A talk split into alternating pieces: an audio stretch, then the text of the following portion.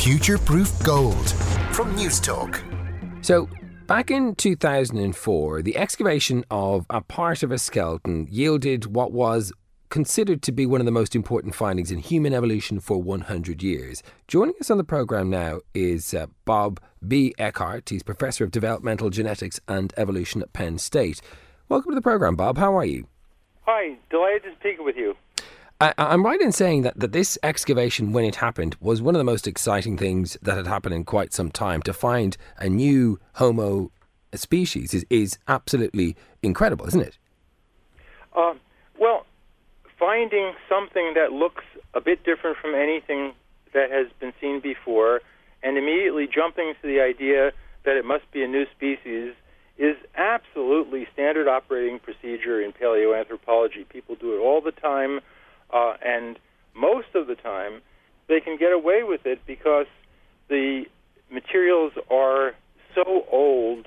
Uh, you know, they, they range in the uh, span of a million to two million years that the chance of getting any uh, outside evidence to bear is very low. In this case, these are not even fossils; they're just bones dated to uh, a range of time clustering around 18,000 years. So these things existed at a time when everywhere else in the world, the only humans walking around are ourselves.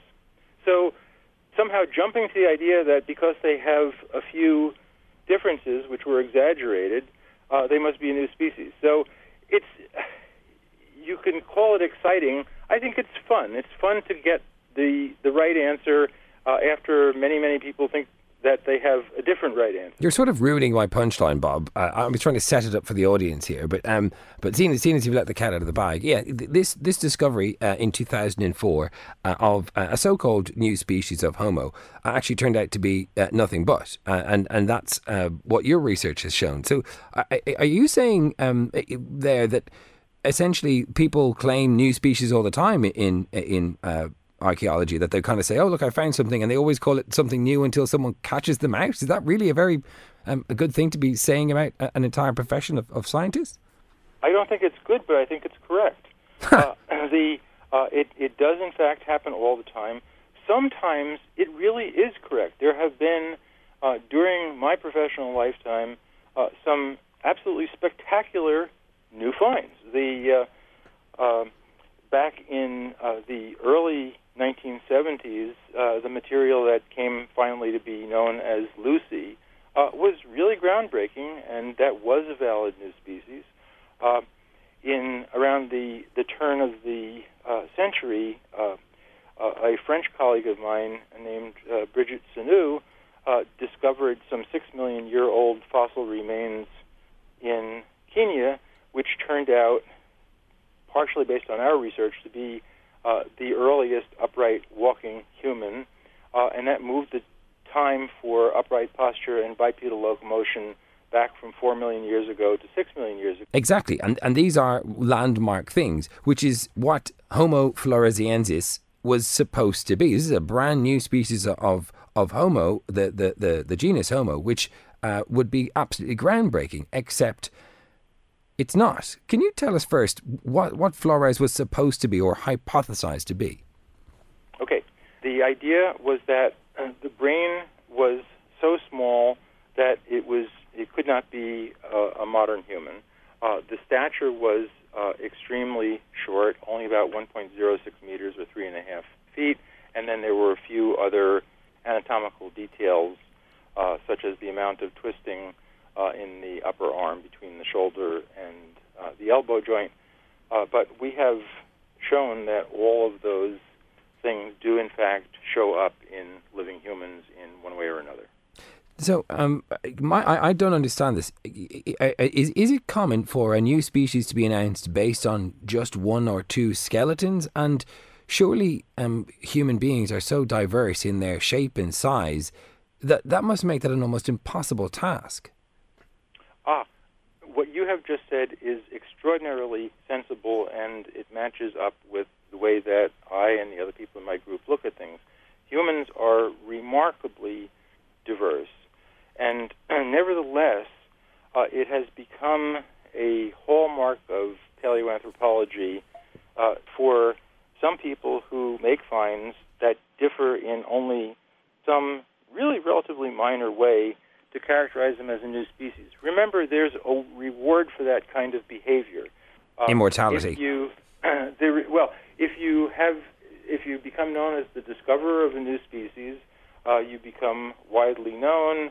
Uh, there are some rewards in the form of uh, financial incentives. Look, in the case of uh, what was called Homo floresiensis, Peter Brown and Michael Morwood immediately got promotions from middle rank uh, status at a minor uh, university in Australia uh, to very much better uh, professorships uh, and, and, with all the rewards following from that. Yeah, I mean, and a touring um, uh, ticket that uh, fills them up all day, every day. You'd imagine they basically get to choose the, the life that they want because they've discovered a brand yeah. new series of of Homo. But as you say, this particular um, species that they found, this this particular um, specimen, has hallmarks that we do actually find in human beings. And your hypothesis is that uh, what was known as the hobbit uh, or, or, Homo floresiensis is actually someone with Down syndrome. Yes. The, the broader picture is that from that cave, uh, it, a number of different individual uh, skeletons were found. Uh, it's not just LB1.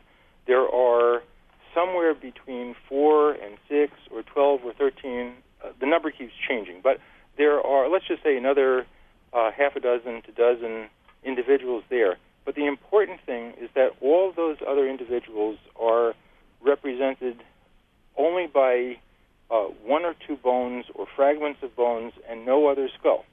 So the uh, the picture that we see is that, uh, as far as we can tell, all those other much more partial skeletons are normal for the time and place where they lived, and only by chance, the one which turned out to be uh, most complete uh, is one that has a developmental abnormality. There, there's a, a bit of literary connection here uh, with your British character Sherlock Holmes, who, in one case, said, "When you've eliminated all which is impossible, then whatever remains, however improbable, must be the truth." I, wanted to talk to you um, about this remarkable jump then, because this is not just um, two guys who claim something crazy, um, uh, you know, which is some people's view of it. This is two um, scientists who became famous, who were published uh, across the world, and they were published in journals. There were lots and lots of people who read this. Why did no one go, hang on a second, that's just someone with Down syndrome? How is it possible that the entire world was duped so easily? in your opinion? I, I, I think that, that there are two reasons. One is that our group is somewhat unusual. Uh, my colleague Maciej Henneberg and I, who did most of the primary work, both have much more in the way of medical training, in addition to uh, having experience studying uh, bony remains that really are fossils uh, in in a uh, wide context. So we have the experience in paleoanthropology, but we also have medical training. I have uh, a doctorate which is uh, half in human genetics and half in anthropology. Uh, Maciej Henneberg was educated in Poland and uh, was trained in human biology with a strong emphasis on anatomy and has held many posts in which he was the head anatomist at major universities. So we, we've got this medical valence. Well, hang on a second, if you don't mind, Bob. Um, you know, uh, uh, the idea that uh, these sort of teams don't have medical experts on board.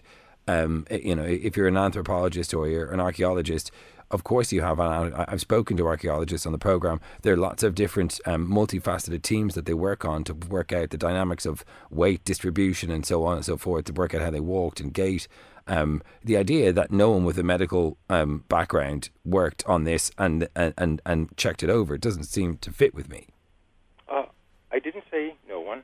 I just said that you asked me what made us different, and I said that we had primary training uh, in uh, medical background as well as paleoanthropology. Mm. We're not the only ones, but uh, the the team that was involved in this discovery and which hyped it to such a great extent did not have that training. The it, it's so extraordinarily uh, peculiar. One of their archaeologists actually published an article in a Dutch magazine claiming that LB1 uh, was quadrupedal and walked around on all fours uh, like a monkey. Now, I don't think that anyone was, with a serious medical background would have made that leap. And by the way, no one has ever criticized that. It's very interesting. But really, more important than that, perhaps, is that very, very, very few people in the world who have come out with an opinion on this uh, have actually seen and handled the remains. And, and uh, Maciej Henneberg and I and several other people who uh, worked with us were able to go to Indonesia in February of 2005 and for a limited time work with the remains firsthand. Since then, the only people who have had access to these skeletons have been people who have been uh, pre-screened by uh, Peter Brown and Michael Morwood when he was still alive, uh, and uh, cleared to uh, be uh, sure that they would have viewpoints which were compatible with the idea that this was a new species. Oh my God! So you're saying there is an actual conspiracy theory uh, in place where the finders of this particular specimen, ha- having claimed that it is a brand new species that has brought them uh, riches in terms of academic fame, are now making sure that anybody who disagrees with their viewpoint doesn't get to refute them by actually uh, handling the remains, even if they have a scientific pedigree to do so? Uh, it's not a conspiracy theory. It's known fact in the field that uh, access to these uh, bones is uh, quite narrowly limited, and we have not been able to have any access to them uh, since the one chance shot that we had in early 2005. This is just incredible. I'm genuinely, every time I speak to someone who deals with anthropology and archaeology, I'm like, what? This is actually a science? So this is in uh, the huge public interest to uh, to classify our uh, genus as uh, Homo, to look at how we became uh, up right and upthinking um, uh, species. And you're telling me that people who may hold the clues to that are actually holding on to it like um, spoiled children who don't want to share the sweets. It, it, uh, is that actually common? I mean, is that actually happening? Uh, I don't. Don't you think it's extraordinarily common? Please explain to me how this is different from the great majority of executives and financial analysts in the Irish banking system, assuring everyone that Irish banks were very, very sound. Hmm. Uh, and, and, then in 2008, uh, something uh, rather extraordinarily upsetting happened, and you're still paying the price for that, aren't you? Well, I don't think. Yeah, but these are scientists, and it's for the it's for the common good. Everyone knows bankers are out for themselves. This is just a crazy, crazy idea, and, and uh, you know, I, I just I don't I don't have enough information at my fingertips to to to to, to fully comprehend it because that's an awful thing. If, if what you're saying is true, and I, I, I you know, I know you've, you've, you've published in this area, so uh, there seems to be, um, uh, uh, you know, a, a, lot of evidence that that this might be the case. But that does sort of, it depresses me, Bob. Scientists are first people, and people have a number of characteristics in common. What is supposed to separate scientists from people who don't have that kind of training uh, is a set of rules by uh, by which they operate. Mm. In hmm. this case, quite clearly, the rules have been broken. They've been broken in a number of ways. But here's a way to think about it: there are three major ways in which people come to believe in things. One might be called theoretical validation. That is, you have a set of principles that are tested by time and experience, and they provide you with a guide or a framework. Yeah. And then there's empirical ver- validation, uh, that is looking at the uh, the specimens, the data, the measurements, uh, things that, that you can check, and people could check independently. Yeah. Uh, and then third, there's social validation. Uh, social validation is a whole batch of people choosing to believe something because a whole lot of other people believe that same thing.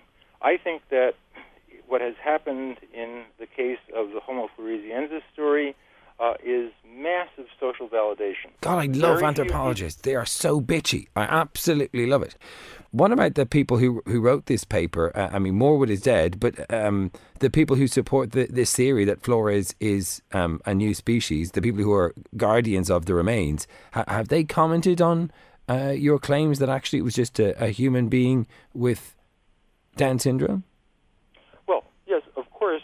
Uh, Peter Brown has said uh, many times uh, that we're wrong. In fact, uh, in an article in Discover magazine a number of years ago, uh, when the interviewer asked him uh, to comment on uh, some new results that we had, Peter Brown's answer was Robert Eckhardt is as thick as a short plank.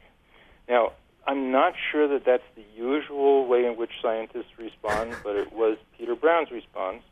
You might check with him to see what his current response is. I can't speak for him. Do you know what? We will. Uh, I would love to follow this up next week because it has all of the sexy intrigue and cover up of a Dan Brown book, which actually doesn't say that much about the story, but but actually I think it's very interesting. Uh, thank you so much for, for coming on the program and uh, and talking to us. I absolutely found that um, completely fascinating. Bob B. Eckhardt, professor of developmental genetics and evolution at Penn State. Thanks for your time.